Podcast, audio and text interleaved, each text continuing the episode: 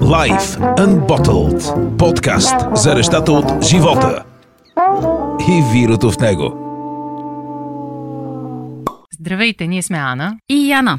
а вие сте с Life Unbottled. Подкаст за виното и живота в него или за живота и виното в него. Както предпочитате, или животът с чаша хубаво вино в ръка. В днешния епизод ще си говорим за две неща. Едното е вино, и то не какво да е, а оранжево. И другото е една напитка, която всички познаваме, или почти всички познаваме, или си мислим, че познаваме. Повечето от нас обичаме и обичаме да казваме, че не можем да стартираме деня си без нея. Кафе, естествено. Ще се срещнем с Йордан Дъбов, но за да не го представяме с а, всичките му титли и всичко, което е научил и направил за кафето, ще го ставим сам да се представи. Да, имаме безкрайно интересен гост във втората част, така че останете до края на нашия малко по-дълъг от обикновено епизод, тъй като е безкрайно, безкрайно интересно. Както може би започва да ни става навик, хубав навик, а, стартираме с веселата част и тя е пиенето. Точно така. Стартираме с оранжевото вино. Първо искам да започна с въпроса защо е оранжево вино? Оранжево вино е термин създаден от американци. В този епизод два пъти ще го чуем вече, тъй като и в кафето има много термини създадени, като например термина specialty coffee е създаден от американци. Правилният и коректен термин би трябвало да бъде кихлибарени вина или amber wines. Обаче това е термин, който грузинците искат да вземат за себе си. Въпреки, че вземат звучи грубо, те имат право да го поискат за себе си, тъй като правят вина така от а, 8000 години.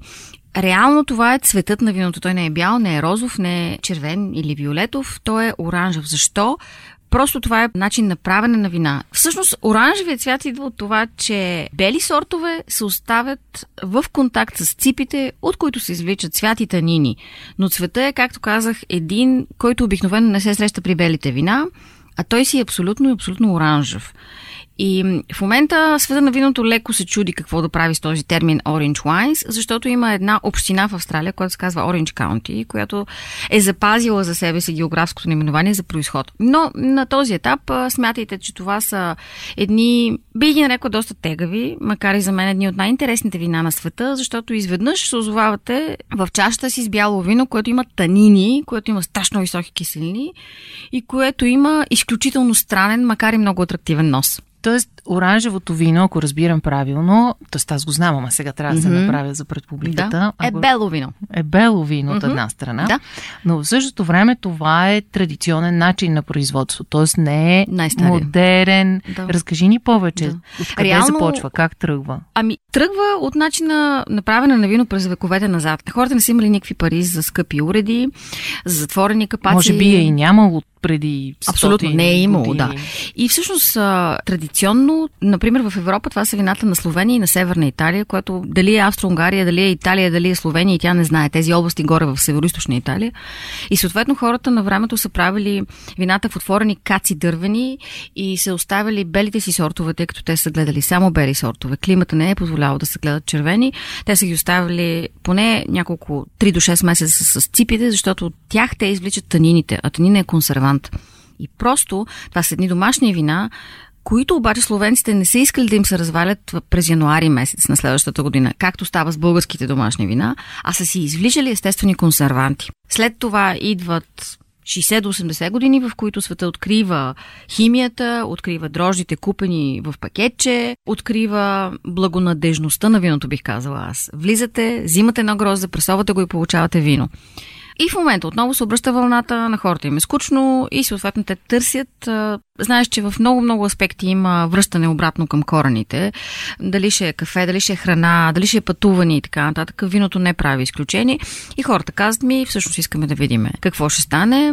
Реално ние се връщаме към възможно най-натуралните вина. И, честно казано, аз съм много изненадана, че българските изби подеха много бързо и българските изби имат ам, поне по едно вино, само в рамките на последните 5 години, уважаващи себе си изби, за каквато ще стане днес дума, започнаха да правят оранжеви вина. Тоест, те са и до някъде смели, за което аз ги поздравявам, тъй като да пресложиш на българи на такова бяло вино си е чист акт на смелост. Мгм. Авантюристичен подход. Абсолютно, да, да. За кое вино днес ще ни разкажеш? А, прекрасно вино. Говориме за Мариан Orange Barrel Fermented. Малко да кажем за избата. Изба Мариан е семейна изба, абсолютно семейна, тъй като и това вече започва да става клише.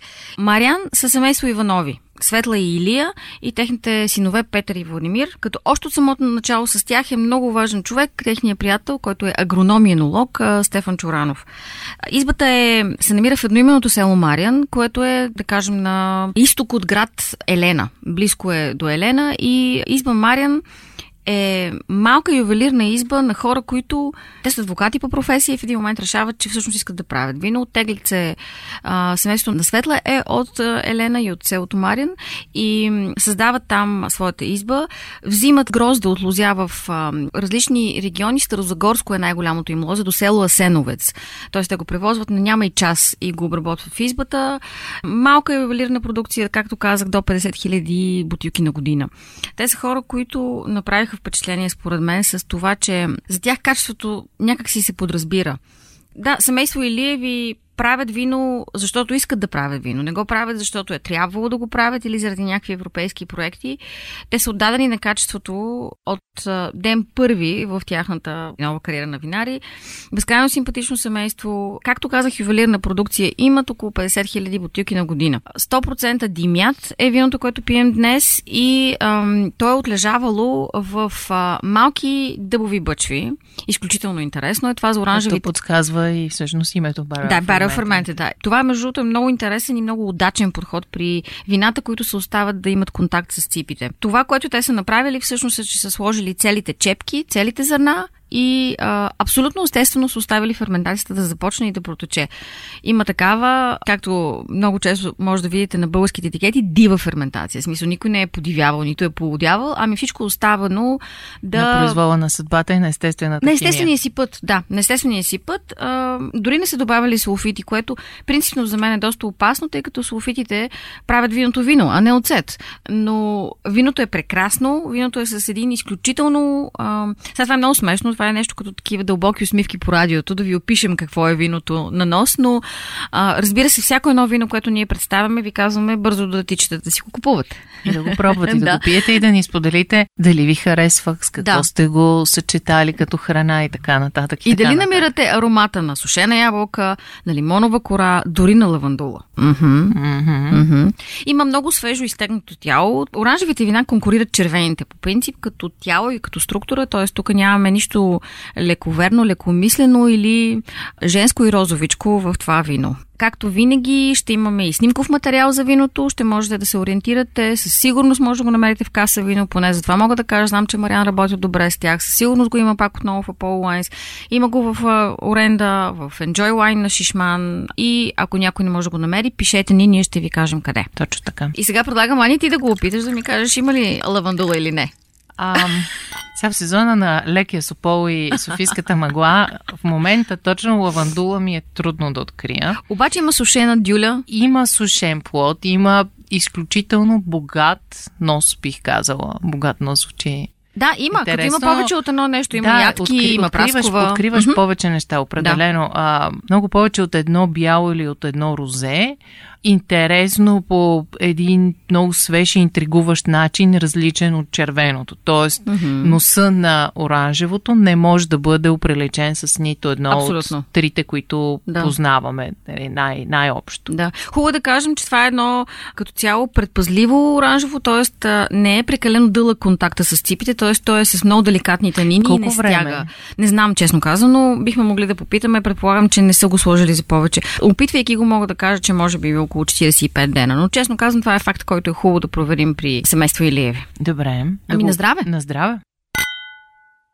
И след като Яна ни разказа за разкошното оранжево вино на изба Мариан, продължава разговора за кафе с Данчо Дъбов или както някои от нас са го записали в телефоните си, Данчо кафето. Ето ни и във втората част на днешния епизод от подкаста. С гост, както вече обявихме, кафе експерта Йордан Дъбов. Здравей, Данчо! Здравей, Яна! В моята глава имаше голямо чудене как да представя човек, когато аз читам за експерт в професията, която владее. И си казах, ще го представя както Аз бих искала мен да ме представят. в а, тефтерите на много мои приятели или в телефоните им, аз съм записана като Яна Виното. Предполагам, че ти си Йордан Кафето или Данчо Кафето. да. да. Сега, за мен да бъдеш професионалист и то признат експерт на световно ниво има няколко критерия и аз смятам, че Йордан изпълва всичките от тях. Първо, за мен един професионалист на световно ниво, сега пак отваряме голямата скоба, особено когато става въпрос за тези сетивни области на работа, като кафе, вино, сирене и вода, какво се иска, за да може да бъде признат той за такъв? Или поне в моите очи. Това е човек, който трябва да разполага с сериозни теоретични знания. Значи това е човек, който отива някъде, дълги години учи, учи, учи, натрупва една критична маса знания и след това той бива сертифициран от международна организация или образователна, или професионална. И след това той продължава да учи, да разширява знанията си, да трупа, да актуализира. Драги ни слушатели, това Данчо има. Всеки, който се срещне с него, ще види, че той е човек с почти енциклопедични знания в областта на кафето и човек, който дълбоко подозирам, че може би няма въпрос, на който да не може да отговори. Признавам си, че при мен за виното има такива въпроси, защото в край на краищата Както споменахме вече, имаме нови винени страни, като Швеция, така че има... все още не знам дали знам всичко за виното. По-скоро знам, че не знам. Втори критерий за мен, който е за един професионален експерт, е той да има достатъчни практически умения. Тоест, той трябва да ми покаже това, което ми казва. Нали така? Тоест, ти трябва да можеш да знаеш не само как да направиш кафето, но ако това е твой аспект на работа, ти да го намериш, да го изпечеш, да ми го продадеш. Третия аспект за мен е ти да бъдеш толкова добър или толкова благороден, не знам, че да искаш да преподадеш знанията си на трети хора. И Йордан го прави за всеки един аспект, между другото ще си говорим след малко, Йордан го прави като обучава хора. И четвъртия аспект, който за мен е наистина вече, може би, черешката на тортата, е когато най-престижният международен форум в твоята област те покани да бъдеш участник там да бъдеш съдя, да бъдеш жури и така нататък. Йордан Дъбов е все още единственият българин, който присъства на конкурса, който подбира най-добрите кафета в глобален мащаб. Нарича се Cup of Excellence, съкратено като SOE, C-O-E. И стига вече съм говорила.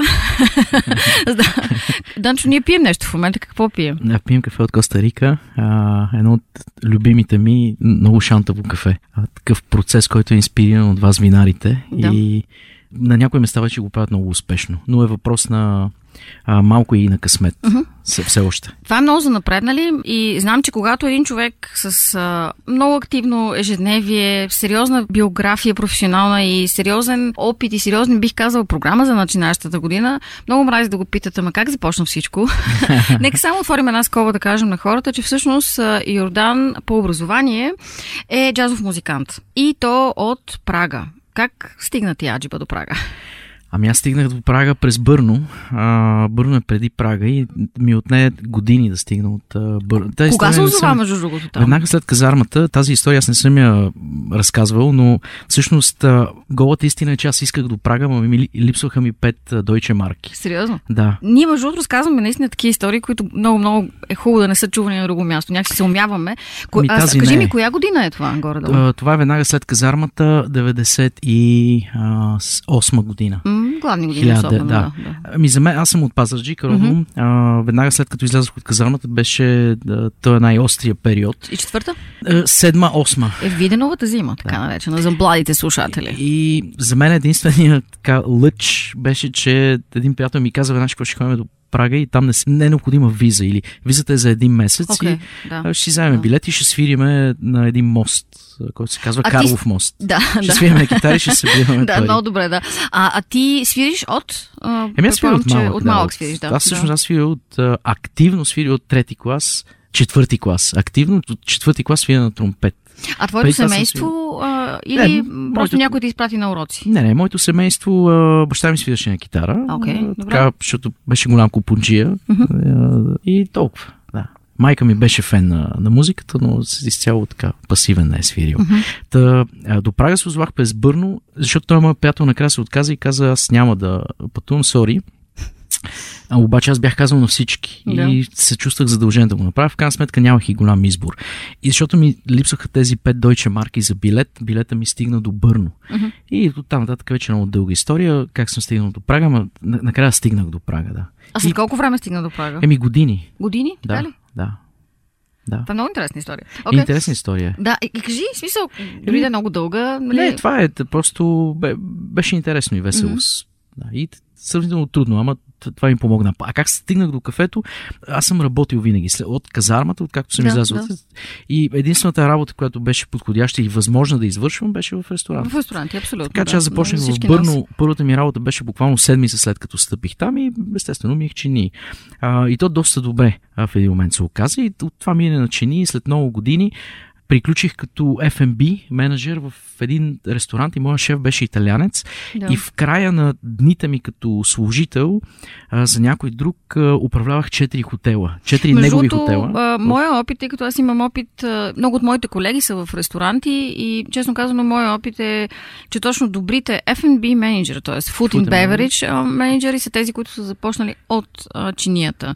Добрите собственици на ресторанти са тези, които знаят какво е да се мият чините. Ако щеше че добрите сумелиери са тези, които те не са започнали. Те и до ден днешен знаят как е да теглят каси и така нататък.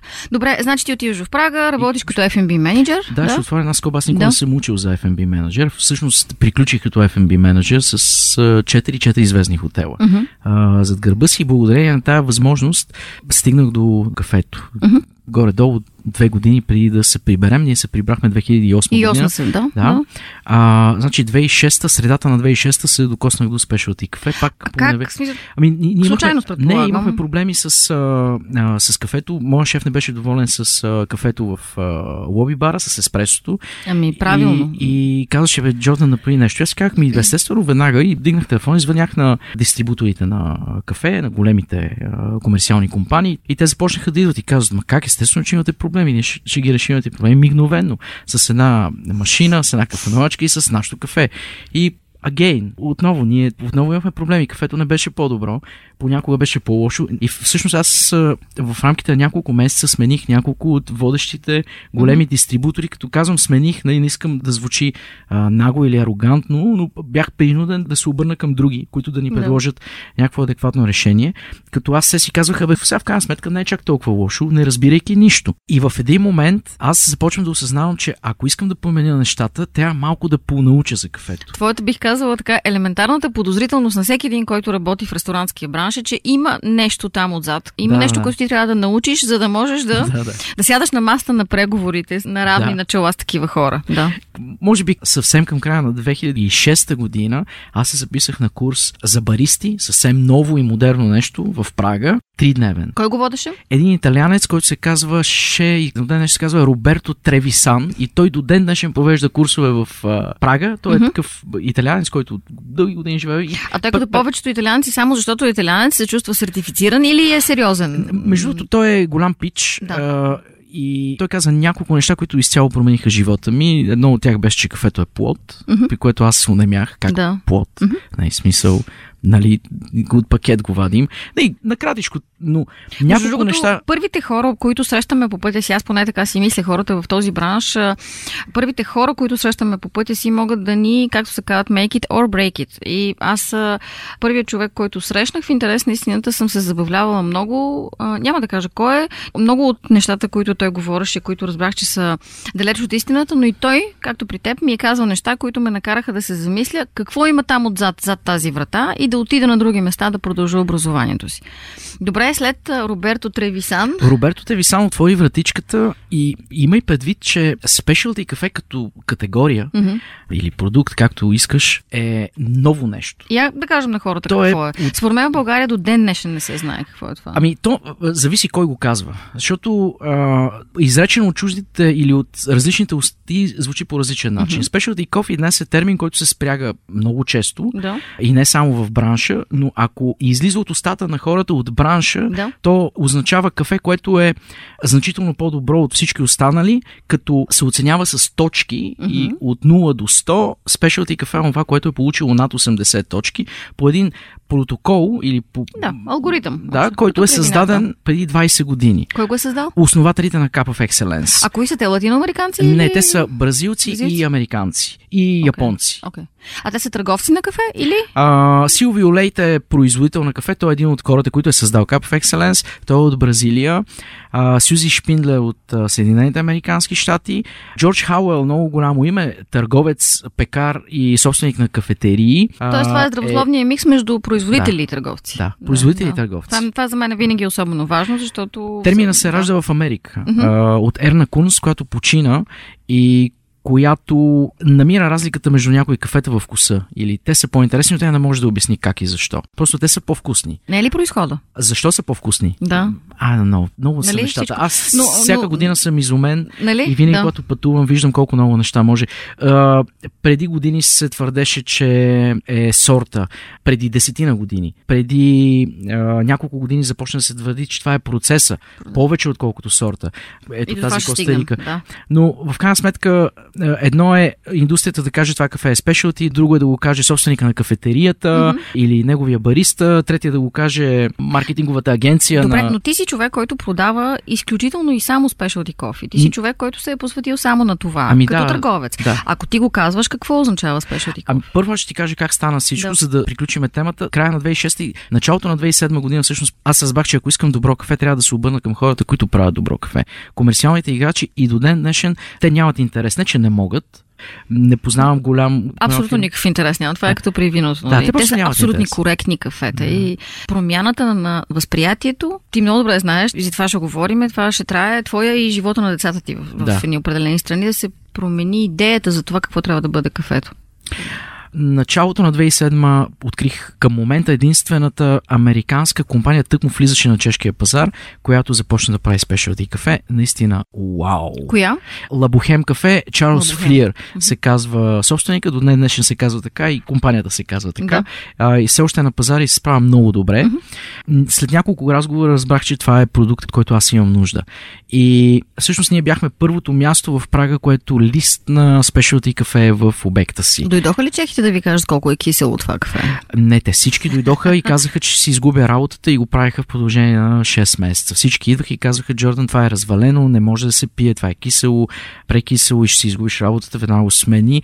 И това ми даваше още повече заряд и всъщност резултатите бяха брутални. Mm-hmm. Ние продавахме все повече и повече кафе, а клиентите се кефиха страшно много. Факт е обаче, че аз стоях за всяка чаша. Да, между другото, аз съм минала през такива години и знам, че има един момент, в който ако ти си проекта, става малко опасно за тебе.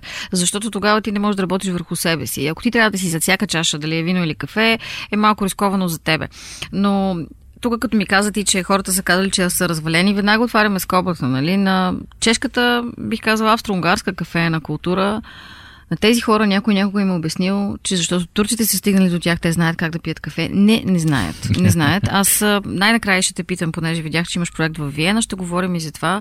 След 10 години живот в Виена, аз съм отчаяна, че не знам къде отида да пия кафе, което да не е прегорено, отвратително или някой да не иска да ми изплёка малко сметана в него. Така че това е една друга пък скоба за абсолютно за мен е химерата, която се нарича австро-унгарска кафеена култура. Добре, и ти решаваш всъщност, че има смисъл да се върнеш в България и да отвориш 8 бизнес или как? Не, аз бях на голям кръстопът, защото трябваше да взема решение какво искам да правя в живота си. Освен тази работа, на която започваше от 8.30-9 сутрин, това беше работния график и свършвах към 5.30-6 като FMB и работех понеделник петък, аз имах 32-3 концерта на месечна база. Ага, ти продължаваш да свириш. Аз, да? да, аз съм, винаги съм работил mm-hmm. и за мен работата е просто такъв човек, съм активен. А музиката за мен е винаги било удоволствие. Ето защо в един момент а, накрая преодоля работата, защото исках да стана много добър и да речем бил съм много добър музикант Да. за голяма част от а, колегите, с които съм свирил, но за да стана отличен музикант, трябваше да... Се занимаваш само с това. Да, преорганизирам. Це... Да. Но не успях, защото в нашото семейство бизнес винаги е била мръсна дума. А аз на 30 години разбрах, че музиката е бизнес. Музиката е бизнес, както Да. а, всички. И тромпета, в частност, защото аз съм тромпетист. Да, да, определено. И а, аз бих казала, че музикант може да храни къща, но наистина трябва да бъдеш а, не само посветен, но ти да бъдеш много бизнес умен, бих казала аз. Не, виж, аз мятам, че може би при теб е било и въпрос на решение в края на краищата. Какво да бъде това, което искаш да правиш? Много подобно ни звучат биографиите. Аз, макар и по-давна, бях на, на същия житейски кръстопът. Аз просто не знаех какво исках да правя. Знаех, че не искам да правя нито едно от нещата, които правя до момента. И така, всъщност при тебе ти се връщаш, ти решаваш, че ще бъде кафе. Да, не, не сами, не мигновено. Mm-hmm. А, моята съпруга към днешна дата съпруга, тогава не бяхме съпрузи, тя учеше в а, Карловия университет в Прага, завършваше а, докторската си степен, работа Да. и ние живеехме заедно и отделно страшно много ме забавляваше да свиря, а също така и страшно много се забавлявах да приготвям кафе и да подготвям хората да, Да приготвят кафе, кафе, да, да, говоря да, за да. кафе и да обучавам а, всичките тогава не толкова баристи, но а, бармани да освен приготвянето на коктейли, поддържането на бара чист и подреден, да се опитват да приготвят малко по-внимателно и изискателно кафе.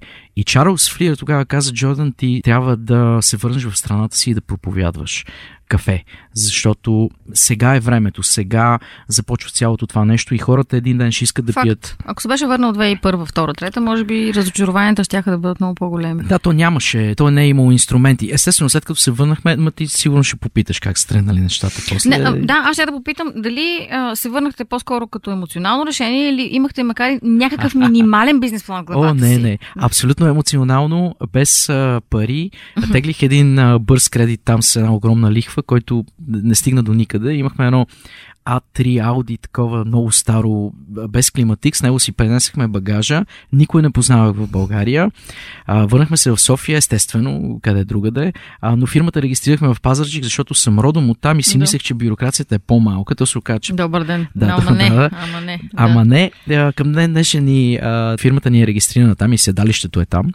И Първото, което направихте като фирма, какво? Купихте кафе да печете или какво? не, на Чарлз ни напълни колата с кафе и с чай и каза давайте, като имате парички, като го продадете ще ми го платите. Е много хубав жест. Естествено, а, огромен жест и огромно рамо. Ние се прибрахме, подслониха ни родителите на моята съпруга, настояща.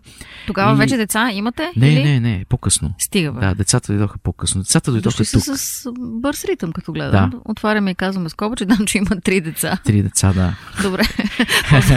Поздравление на Весела. не на Данчо. Естествено, Да. тя е човека. Да, Това е да. ясно.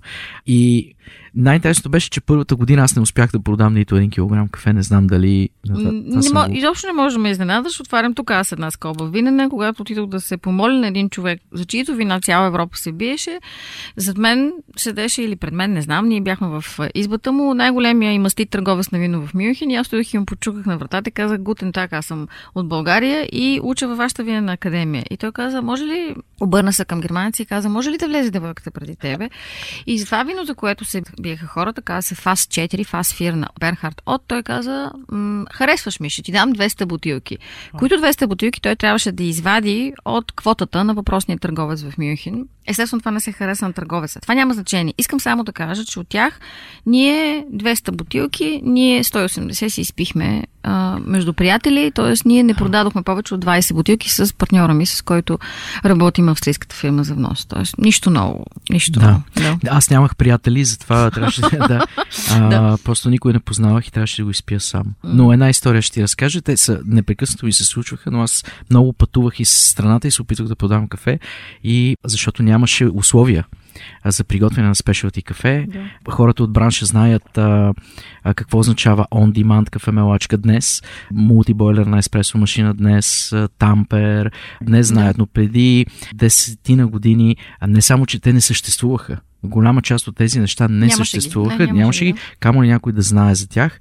И естествено, аз като отидох при някой клиент потенциален, просто му почиствах машината преди да започна или говорейки за да може кафето да бъде вкусно, а не поеме Да, да, да. всичко. Говорейки, почиствах и подготвях оборудването в такова състояние, че да може да има добър резултат. И след един час почистване и говорене, накрая приготвях чашката с Да, кафе. че, не, не, той, не не, става. опитваше и каже, Много е кисело. това е най-гадното кафе, което съм пил през живота си. Какво е това? При което аз... да, да, много често. А, след 10 години, аз лично искам или не искам, за мен е голям кеф, но аз съм а, свидетел на твоя успех, дори преди да се познаваме. Защо? Защото аз дълги години, през студентските си години, работех като стюардеса. И а, обожавам, а, или по-скоро считам за основа на добър живот няколко неща тогава ги считах. Като имам пари да си купя веднага кола, миялна машина, тъй като аз съм третото дете в семейството и повече, нали, чини на ръка няма никога да мия, тези на братята ми, както и да е, и кафеварка. Освен вино, чисто сетивно, вкусът на кафето за мен винаги е бил поставен на много високо ниво. Просто аз като човек обичам добро кафе.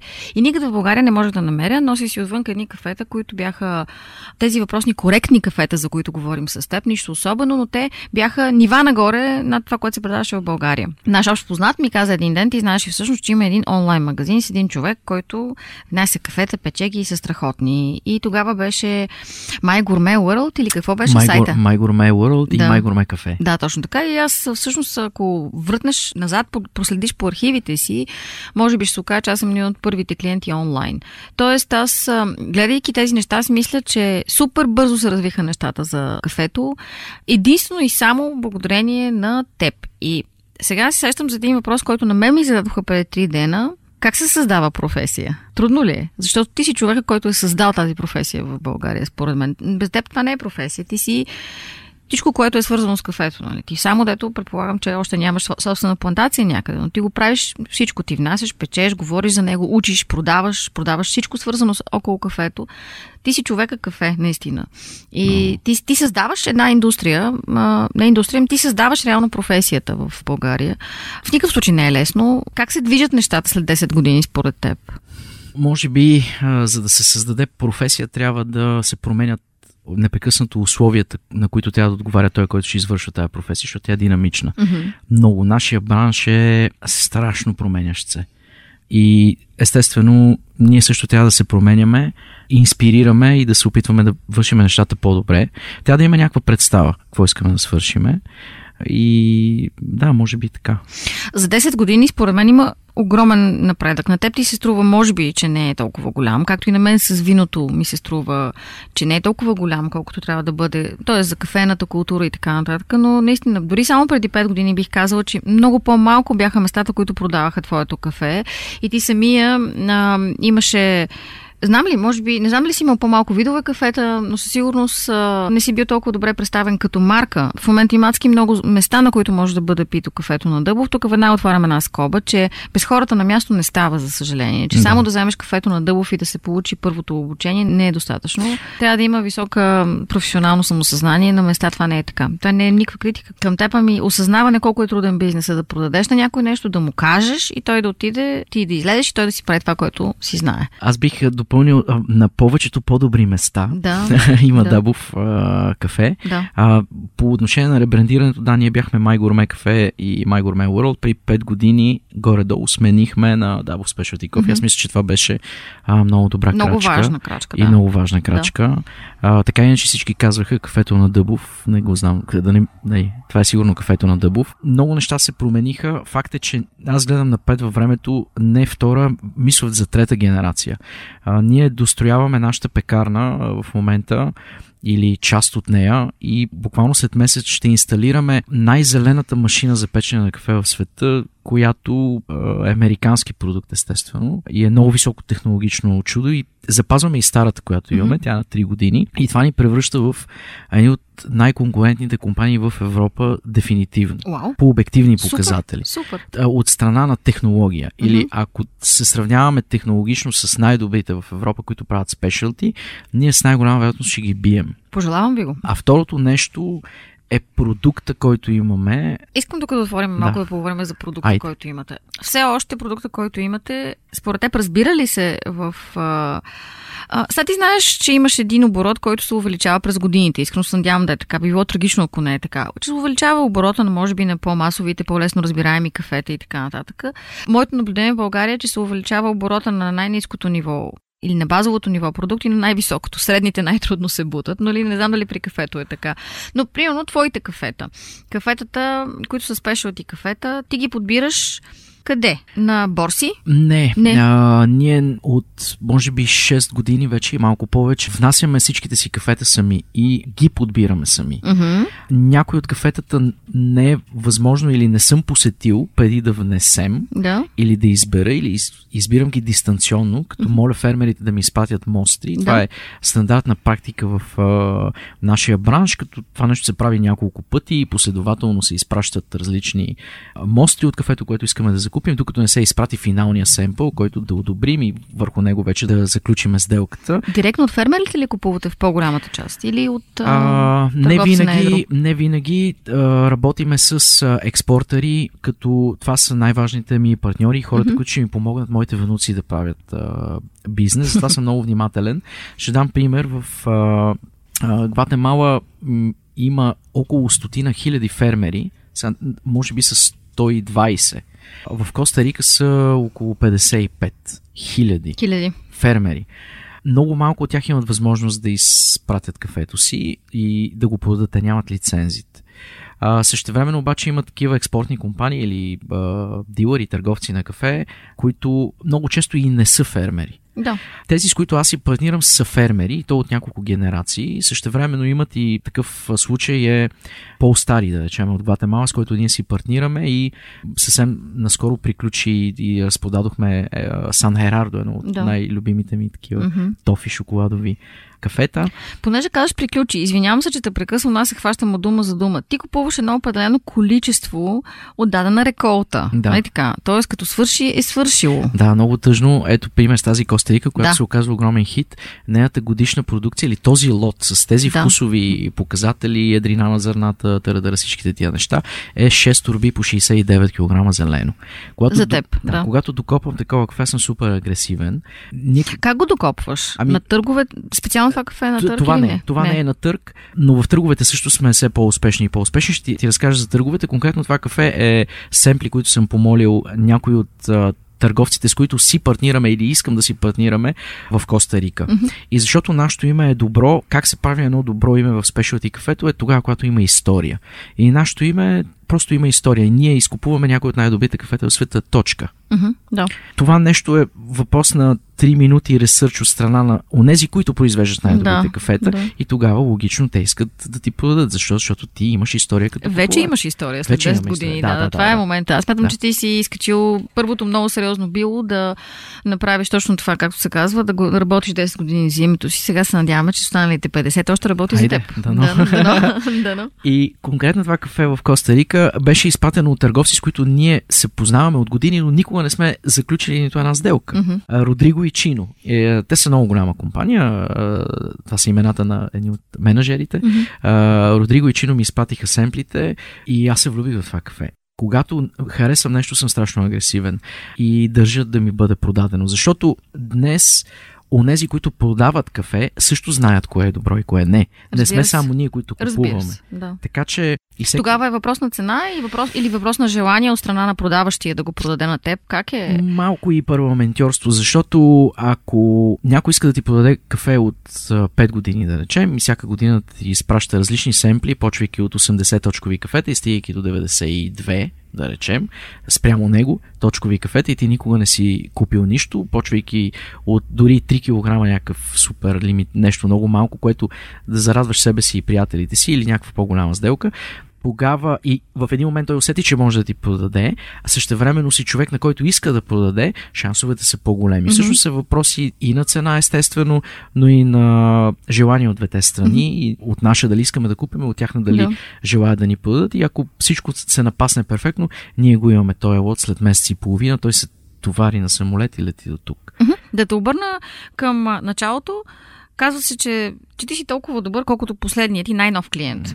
При теб идва един... Така ли? Не знам, така се казва. О, добре. Не, нали как се казва? Ти си толкова добър, колкото последната ти сделка, ти си толкова добър, колкото... Да, аз си го измислих в момента. Нали? Добре. Аз смятам, че ти, както и ние в нашия бранш, трябва да работиме за това да завладеем все по-голяма част от публиката за културата. Културата на кафето и на виното. Идва един човек, който цял живот пие робуста за 80 стотинки при тебе. Човек, който иска да си купи кафе. Някой му е казал, че трябва да дойде при тебе. А, какви са стъпките, по които които ти би тръгнал, за да го убедиш. Аз предполагам, че няма да му предложиш, разбира се, тази Коста Рика. Не, не, а, естествено, има ни базови с кафета, с които ти ще го започнеш. Да. За тебе, ако човека няма кафеена култура, кои са първите стъпки, по които ще тръгнеш и кои са първите неща, върху които ще му обърнеш внимание? Така че да почне евентуално да проявява интерес към доброто кафе. Не знам, сложно е, защото аз съм много интуитивен човек и не работя по клишета и шаблони, въпреки Да, че да, да. естествено непрекъснато трябва да бъркам задния джоб за такива. Ама чак тогава, когато видя човека и усетя какво му е настроението. м, Приемаме, че той иска Ми, да пие би по-добро кафе. Може би бих започнал там как си го приготвя, защото а, това е чудесен начин за начало на разговор, още отивайки до избирайки начина по който да му го Не е ли еспресо защото- в България? Винаги е еспресо. Ние сме италианци. Ами, аз по-скоро си мисля, че ние, еспресото ни е малко по-хахаво разбирането за еспресо, защото ние всъщност искаме да пием кафе, обаче ни сервират еспресо. Само да отворя една скоба, Да. кафе и еспресо са две различни неща. Бога ми, кафе- ти си човека, който за мен валидира моята дълбока любов към филтъра. И филтър вече не е мръсна дума. Не, Да, така е. така е, да. Аз имам френска преса в къщи от около 25-30 години. Ето, дай 5. И се опитвам да обясня, че най-финната екстракция се получава от филтъра, ако щеш дори от турско кафе. Да, нали, да, т.е. да. заливането просто с горещата вода. И хората ми обясняха, че аз всъщност съм немски възпитаник и затова имам толкова лоша идея за кафето. И че еспресото е истината. За, за кой? За всички? За всички. Окей, Не знаеш, има едни хора, които имат мораториум върху добрия вкус. А, между другото, аз съм страшен фен на еспресо. Знам, ти пиеш по 15 на ден, или? Ми, сега по-маничко. Добре. Но, да. Сега пия по-малко. Пия много, много филтрации. После компенсирам. М. Но еспресото е измислено и, и това е нали, истината. след като пиеш филтрации, нали? Истината е такава, че еспресото не е измислено за да стават нещата бързо, а да стават нещата ефтино. Нали? Да. Да. И Да. еспресо просто ако Благодаря. някога за една чаша са били необходими 30-40 грама кафе, след като е измислена еспресо машината, вече са необходими 20 грама кафе. 20. Естествено в България от 20 се превежда като 5,5, когато аз влязах на пазара. Седем. После станаха 7, да, Да. да 7, да, ама ние на много места го правим с 5,5. Не смисъл такива някакви глупости на търкалета. Еспресо е също филтрационна технология или принципите са на принципите на филтъра или на филтрираното кафе. Водата просто излиза под Под налягане. да, под Под налягане. налягане. Има там цикличност отново и отново и отново. Да. Но пък е много хахаво като... Така че ако аз започвам разговор обикновено с приготвяне на кафе, не за да разобедя някой... Напротив, не. да, Говорим за човек, когато Но- ти трябва да убедиш, че той... да, започвам с начина на приготвяне на кафе и след това обикновено питам какви са неговите вкусови предпочитания и дали си слага захар. Защото ако си слага захар, с най-голяма вероятност или пие много-много гадно кафе, аз имам един, една такава история с един мой приятел от детските години, който докато си говорим, като се видим от време на време, слага около 10 на пакетчета захар, ама айде 5-6, говорейки си. Аз на 5-6 му казвам, «Ем, какво правиш? И той казва ми, а не, тук е много гадно кафето. Да, факт. Така че две-три неща питам, обикновено как си приготви, какви са неговите вкусови предпочитания и след това взимам решение какво да му приготвя. Обикновено използвам кафета, които са малко по-ниско киселини, за да не се шокира. И ако мога да наклоня везните към филтрацията, съм най-щастливия човек, защото той в един момент ще разбере, че приготвянето на кафе може да бъде и интересно занимание, да си филтрира може би ще бъде много по-лесно, отколкото да си приготвя еспресо. Да, И безспорно. в крайна сметка, отличните кафета обикновено са по-ефтини от комерциалните, които са пълна драма. Въпрос само на Да. малко информация. и Да, и тук веднага, апропо киселинност. Киселинността, за мен е, това е ключовата дума за гениалността и ключовата дума на ужаса за българина. Както при виното, ако нямаме свежест, нека да не я наричаме киселинност, Да, да, при да, виното е свежест. Да. то ние нямаме нищо. Мгм. От 20 години ние сме на кръстоносен поход да учим българина за свежестта в червеното вино. Вече новозеландски совиньон блан свърши работата при белите вина и на времето, ако имаше ъл, то е много кисело. Сега ние се опитваме, но е много трудно и сме на половината път да обясним, че свежестта се изисква и при червените вина. И че тя е един от краката на триножника, върху който стъпва виното. Той иначе има алкохоли, има и танини, така нататък. При кафетата смятам, че нещата са доста по-критични, защото човек, който няма култура, той обикновено търси просто ефтиния продукт. В България хората все още казват, ма какво е това кафе за лев и 50 или 2,50? Кафето е 80 стотинки, съответно той получава за 80 стотинки тази абсурдна нали, супа от филмите на ужасите, която главно е горчива. И тя, ако ме питаш, мене е и супер кисела, но те не го разбират, Да. защото е много горчива. Как обясняваш на хората, които ти казват, ма не, много е кисело? Предполагам, ти трябва да имаш 50 аргумента, зависимост от това какви клиенти имаш на среща, да им обясниш, че това е всъщност добро, а не лошо нещо. Пак подхождам интуитивно. А, в контекста, ако е еспресо или филтрация, mm-hmm. Подхожда малко по-различно. Истината е, че последната година и малко повече е, провеждам все по-рядко такива разговори, защото имаме баристи. Ние нямаме обекти, всъщност нямаме кафетерии, но имаме едно място, нали, което е като шоурум, кафетерия. То се намира, да, на улица Любен Каравелов, Любен номер? Каравелов 58. Да. И там имаме а, много... Нашата компания е 20 човека в момента. О, И на Любен Каравелов работят четири от тях. Те са много готини, млади хора, баристи. Там можем да купим кафе, а, там можем да ни направят кафе, Да. може да видим той като шоурум също за машините, Абсолютно. а, хора. Там ще ви обучат и ще да ви си- напишем къде да отидете, но това е супер. мястото за кафе в София.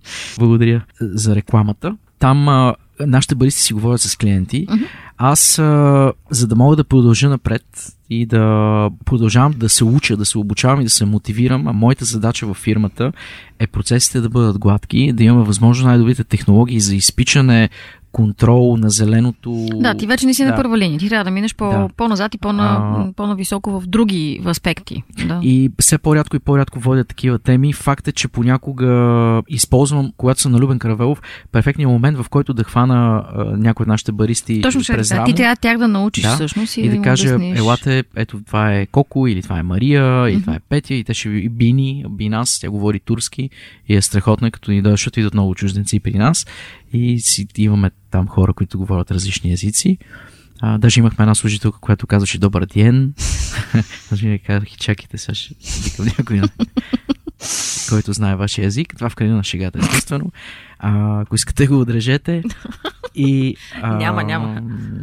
Гледам те да говорят с клиентите на тема киселиност. Но Добре, какво им е- казват въпреки? Ами, кис- какво им казват? е Не, хора, това е хубаво ли? Ми не, на българина, както казваше един мой преподавател, ние много рядко сменяме мнението си, когато сме конфронтирани с аргументи. Това е много, много готин лав, нали? Тоест, клиента трябва да е готов да си смени сам мнението. Какво казват вашите баристи? Ами, първо, киселиността е много важно нещо за качеството на кафето, но има различни групи киселини и всяка от групите киселини има различно ниво или сила, интензитет. Когато дойде клиент при нас, ние се опитваме да разберем как той търпи на киселини. Mm-hmm. Затова имаме кафета, които имат различни стойности, които освен всичко останало ние можем да манипулираме по отношение на киселините. Едно кафе с средна киселинност, да речеме цитрикова, която ще стои много фрапиращо за хората, които не харесват кисели кафета, защото кафето му ще има малко вкус на лимонче, Лимони, да речеме, да. Мгм. които са сладки, в нашия случай, защото кафетата ни са сладки, но освен всичко останало ще има вкус на лимони, ние можем да манипулираме посредством приготвяне или да движиме тия лимони нагоре и надолу и да ги неутрализираме маничко или да ги а, правиме малко по-остри. Първо, А има ли метод, който универсално да дава крайен продукт с по-ниска киселинност? Да кажем, примерно, че винаги при филтрацията е по-ниска или не е така? А, Зависи от кафето, предполагам. Б, зависи от кафето, естествено, но посредством температурата на водата, пропорциите и ядрената на смиване можем да манипулираме тези стойности. Как може да получим ниско киселинно кафе, например, при филтрация? Да речем- По-топла или по-студена вода? Ами, по-скоро не бих променил температурата, бих я запазил около 92-3 градуса, но бих направил едрината малко по-финна, да речеме. И ако По, е, да е по-ситно смляно. да, малко по-финно, малко по-ситно смляно, Фин. или Окей. бих променил байпаса, особено за V60 или Chemex. Има много лесни трикове, с които да се прави това нещо, включително и френска преса. Ако искаме да е малко по-малко кисело, може би бих смлял малко по-финно и задържал малко по-дълго време. Френската преса, да речем 4 минути и половина. И днешния ден не беше напразен, драги ми слушатели, научихме нещо. А, Тъй и като- още нещо, Да, да, извин, да. страшно много се извинявам. Не, не. А, ние днес се учим да променяме или да тунинговаме нашето портфолио, така че да можем да предложим кафета, които са тъмно шоколадови. Имаме и обозначения и за нашите клиенти, и за нашите баристи, цветови.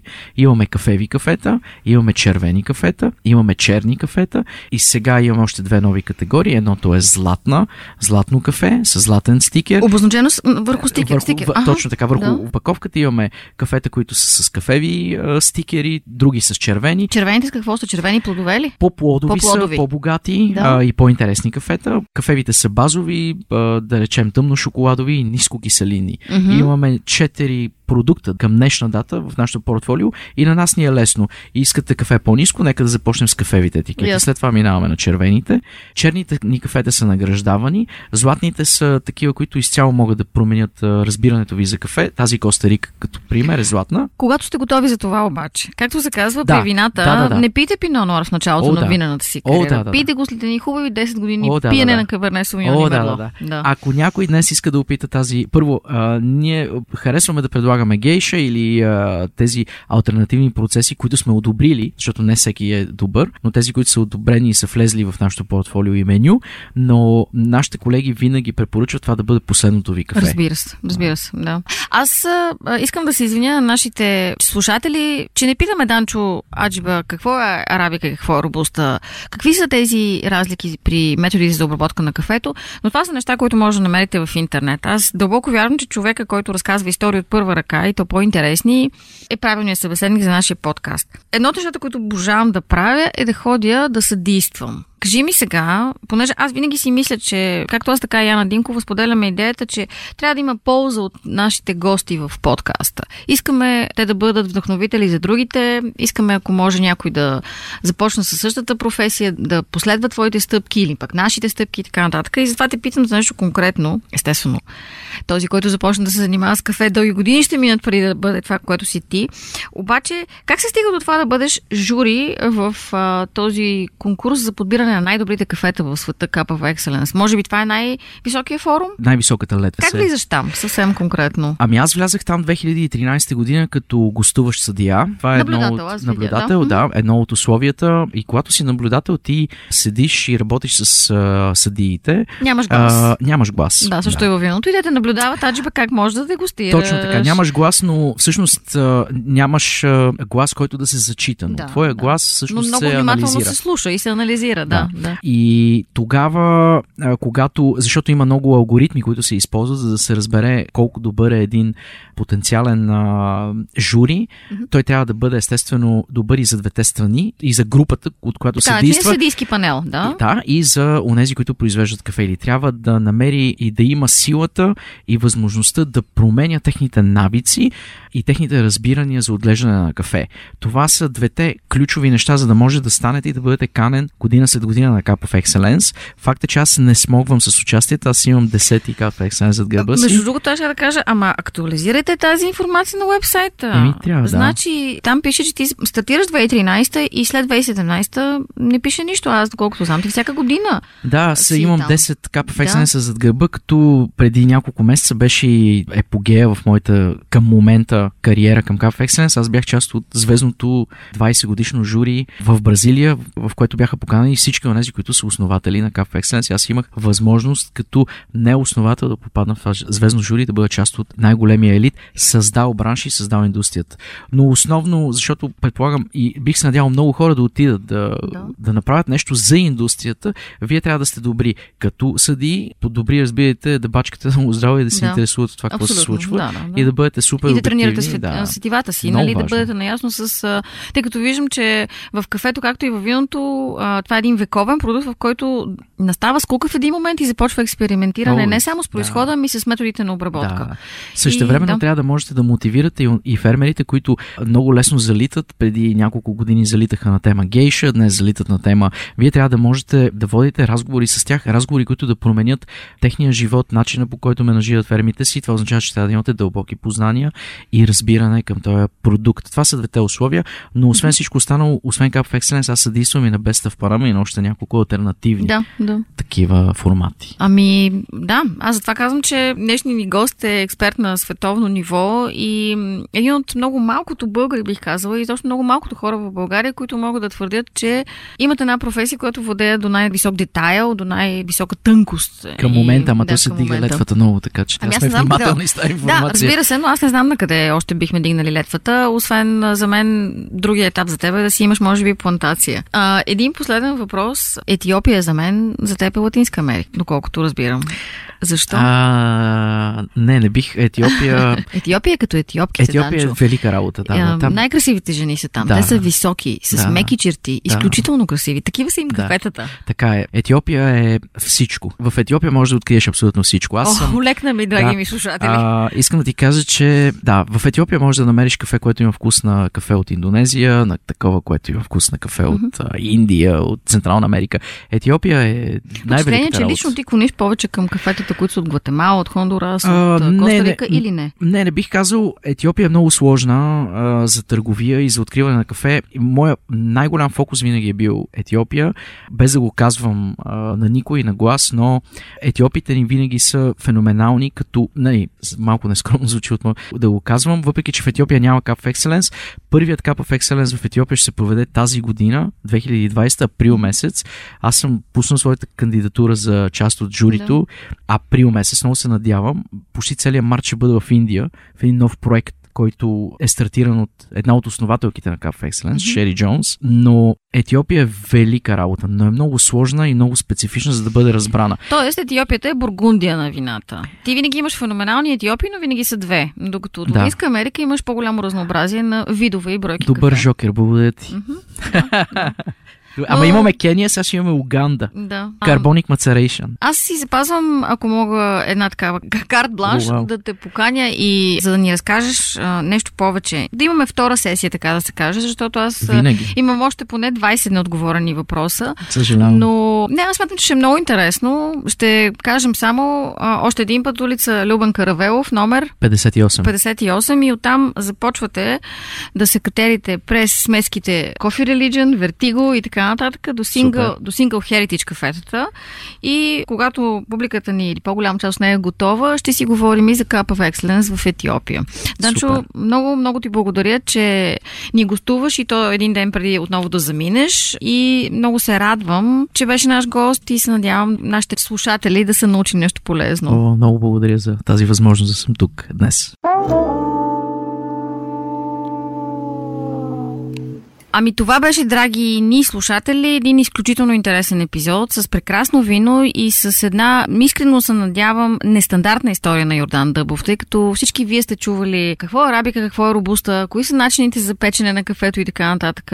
Чували сме много интервюта с Йордан, но аз се надявам, че нашето беше малко по-различно и супер интересно. Супер ще, ако ни оставите по един-два реда какво ви е било най-интересно, какво ви е било полезно и да ни кажете кои от нещата, за които в този епизод стана въпрос, сте опитали и вашите впечатления.